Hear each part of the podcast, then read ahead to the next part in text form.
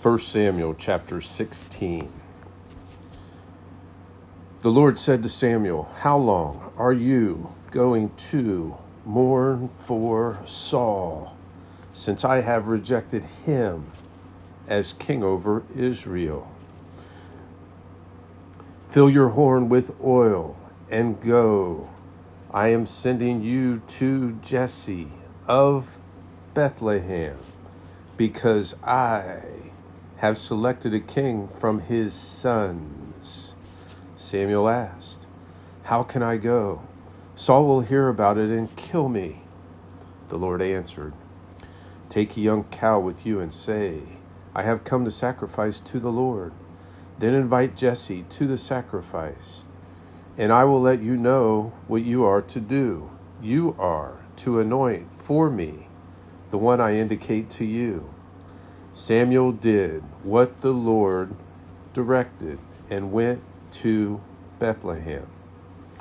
When the elders of the town met him, they trembled and asked, "Do you come in peace?" "In peace," he replied. "I've come to sacrifice to the Lord. Consecrate yourselves and come with me to the sacrifice." Then he consecrated Jesse and his sons and invited them to the sacrifice. When they arrived, Samuel saw Eliab and said, "Certainly the Lord's anointed one is here before him." But the Lord said to Samuel, "Do not look at his appearance or his stature, because I have rejected him. Humans do not see what the Lord sees, for humans see what is visible, but the Lord sees the heart." Jesse called Abinadab and presented him to Samuel. "The Lord hasn't chosen this one either," Samuel said. Then Jesse presented Shammah, but Samuel said, "The Lord hasn't chosen this one either." After Jesse presented seven of his sons to him, Samuel told Jesse, "The Lord hasn't chosen any of these." Samuel asked him, "Are these all the sons you have?" "This is the youngest," he answered, "but right now he's tending the sheep." Samuel told Jesse, "Send for him. We won't sit down to eat until he gets here." So Jesse sent for him. He had beautiful eyes and a healthy, handsome appearance. Then the Lord said, "Appoint him, appoint him, appoint him, appoint him, for he is the one." So Samuel took the horn of oil and anointed him in the presence of his brothers, and the Spirit of the Lord came powerfully on David from that day forward. Then Samuel set out and went to Ramah. Now the Spirit of the Lord had left Samuel, and an evil spirit sent from the Lord began to torment him. So Saul's servants said to him, "You see that an evil spirit from God is tormenting you.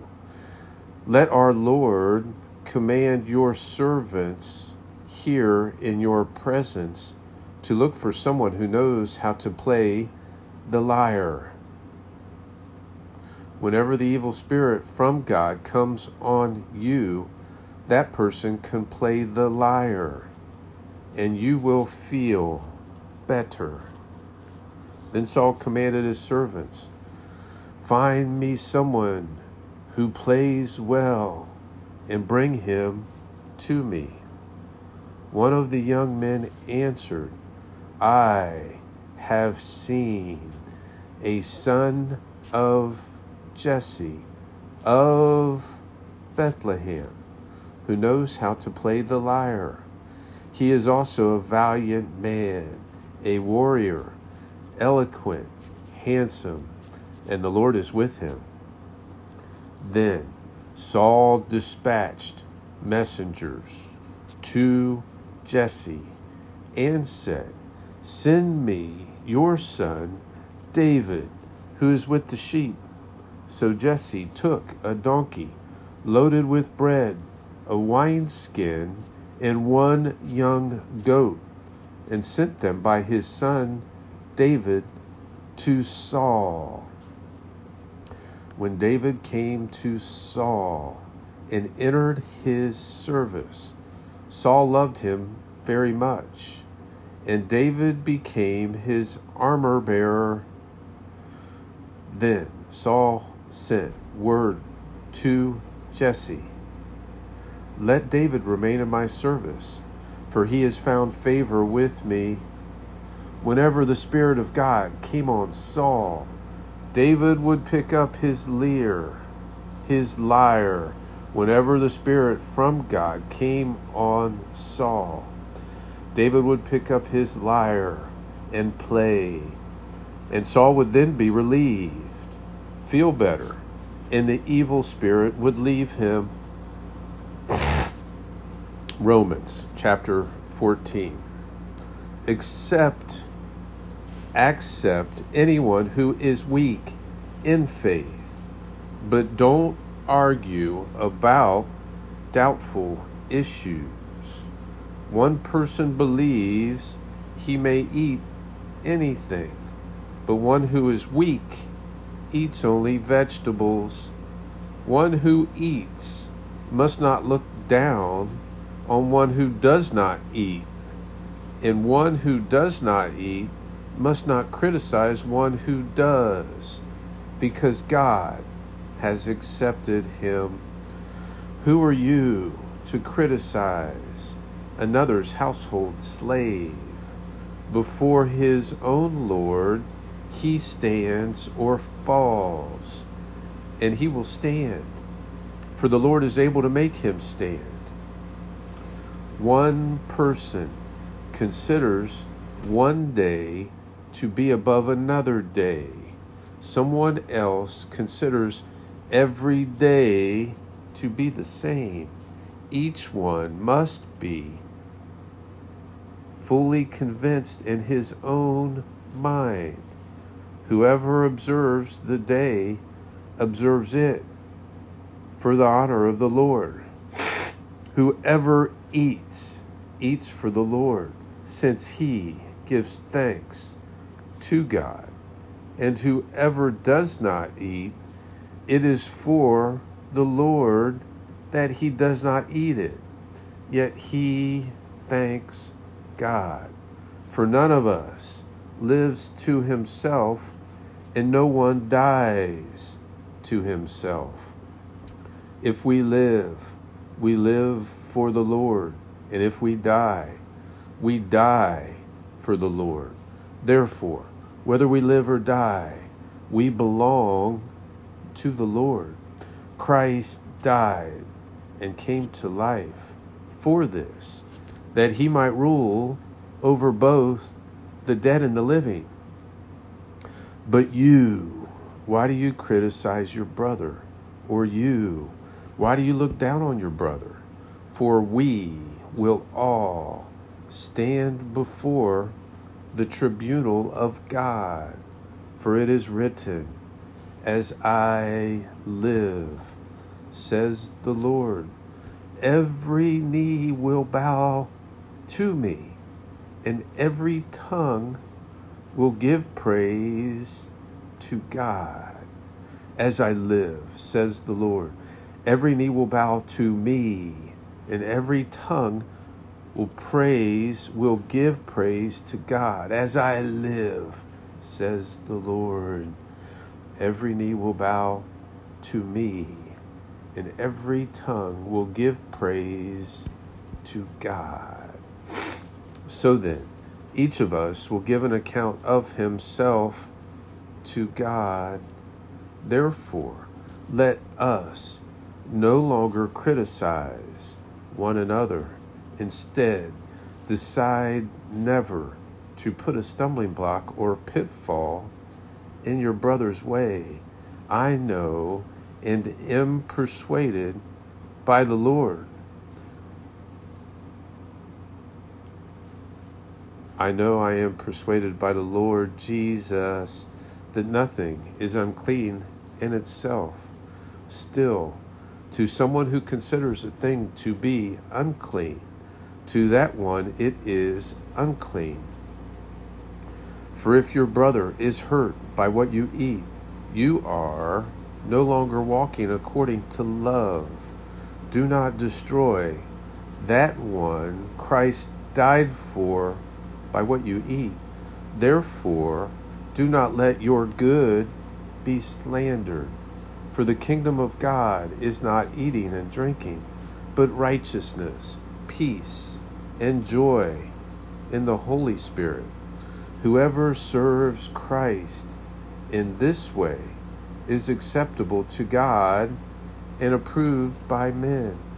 So then, we must pursue what promotes peace and what builds up one another. Do not tear down God's work because of food. Everything is clean, but it is wrong for a man to cause stumbling by what he eats. It is a noble thing not to eat meat or drink wine or do anything that makes your brother stumble. Do you have a conviction? Keep it to yourself before God. The man who does not consume the man who does not condemn himself by what he approves is blessed. But whoever doubts stands condemned if he eats, because his eating is not from a conviction, and everything that is not from a conviction is sin. Everything that is not from a conviction is sin. Lamentations chapter one. How she sits alone. The city, once crowded with people. She, ah, how she sits alone. The city, once crowded with people. She who was great among the nations. She became like a widow. The princess among the provinces has been put to forced labor. Bet.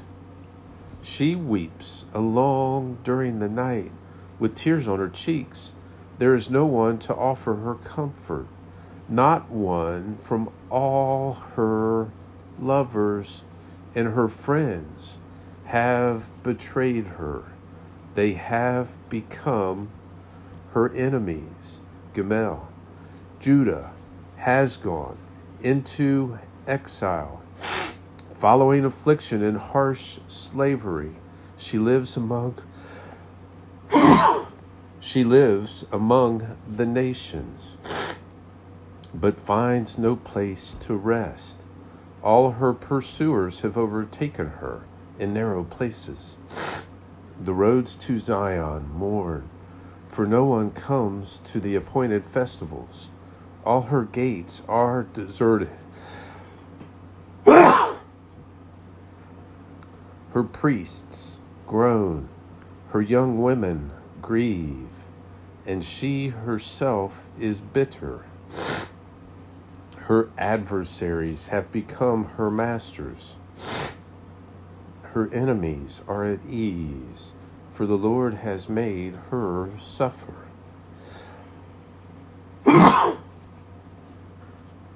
Because of her many transgressions, her children have gone away as captives before the adversary. Vav. All her splendor has vanished from daughter Zion. Her leaders are like stags that find no pasture. They walk away exhausted before the hunter during the days of her affliction and homelessness, Jerusalem remembers all her precious belongings that were hers in days of old, when her people fell into the adversary's hand. She had no one to help. The adversaries looked at her, laughing her down. The adversaries looked at her, laughing over her downfall. Jerusalem has sinned grievously. Therefore, she has become an object of scorn. All who honored her now despise her, for they have seen her nakedness. She herself groans and turns away. Her uncleanness stains her skirts. She never considered her end. Her downfall was astonishing. There is no one to comfort her. Lord, look on my affliction.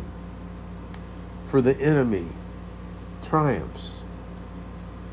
The adversary has seized Yod. The adversary has seized all her precious belongings. She has even seen the nations. Enter her sanctuary, those you had forbidden to enter your assembly, calf. All her people groan while they search for bread. They have traded their precious belongings for food in order to stay alive. Look, Lord, and see how I have become despised. Is this nothing to you, all you who pass by?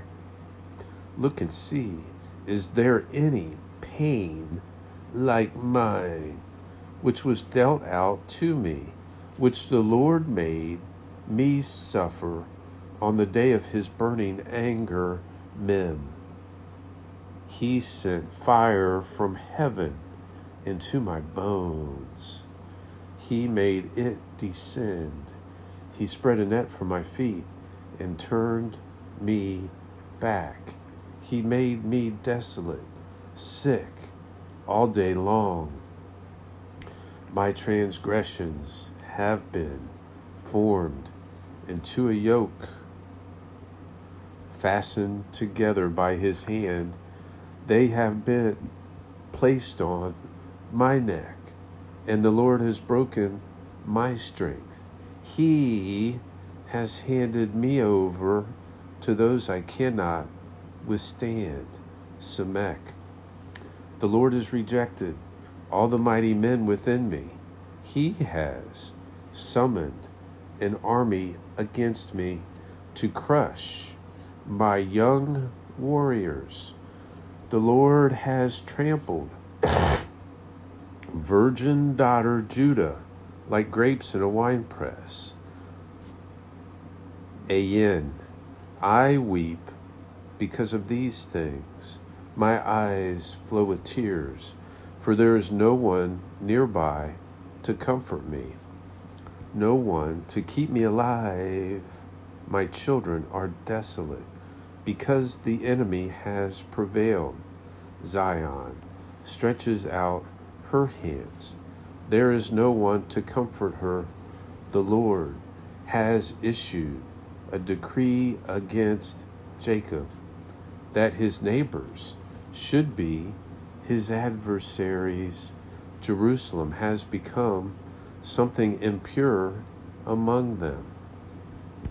The Lord is just, for I have rebelled against his command. Sadeh.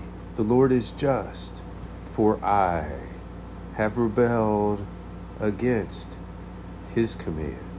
Listen, all you people, look at my pain. My young men and women have gone into captivity. Quaff. I called to my lovers, but they betrayed me. My priests and elders perished in the city while searching for food to keep themselves alive. Lord, resh, Lord, see how I am in distress. I am churning within. My heart is broken, for I have been very rebellious. Outside, the sword takes the children. Inside, there is death. Shin. People have heard me groaning, for there is no one to comfort me. All my enemies have heard of my misfortune. They are glad that you have caused it. Bring on the day you have announced, so that they may become like me. Tav, let all their wickedness come before you, and deal with them as you have dealt with me, because of all my transgressions. For my groans are many, and I am sick at heart.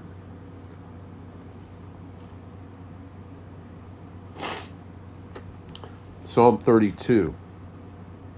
How joyful is the one whose transgression is forgiven, whose sin is covered. How joyful is the man the Lord does not charge with sin, and in whose spirit is no deceit. When I kept silent, my bones became brittle from my groaning. When I kept silent, my bones became brittle from my groaning all day long. For day and night your hand was heavy on me. My strength was drained, as in the summer's heat. Selah. Then I acknowledged my sin to you and did not conceal my iniquity. I said, I will confess my transgressions to the Lord, and you took away the guilt of my sin. Therefore, let everyone who is faithful pray to you at a time that you may be found. When great floodwaters come, they will not reach him.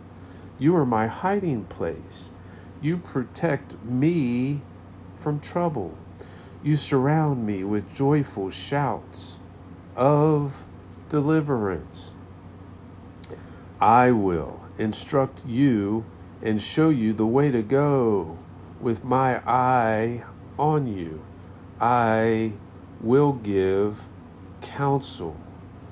Do not be like a horse or mule without understanding, that must be controlled with bit and bridle, or else it will not come near you.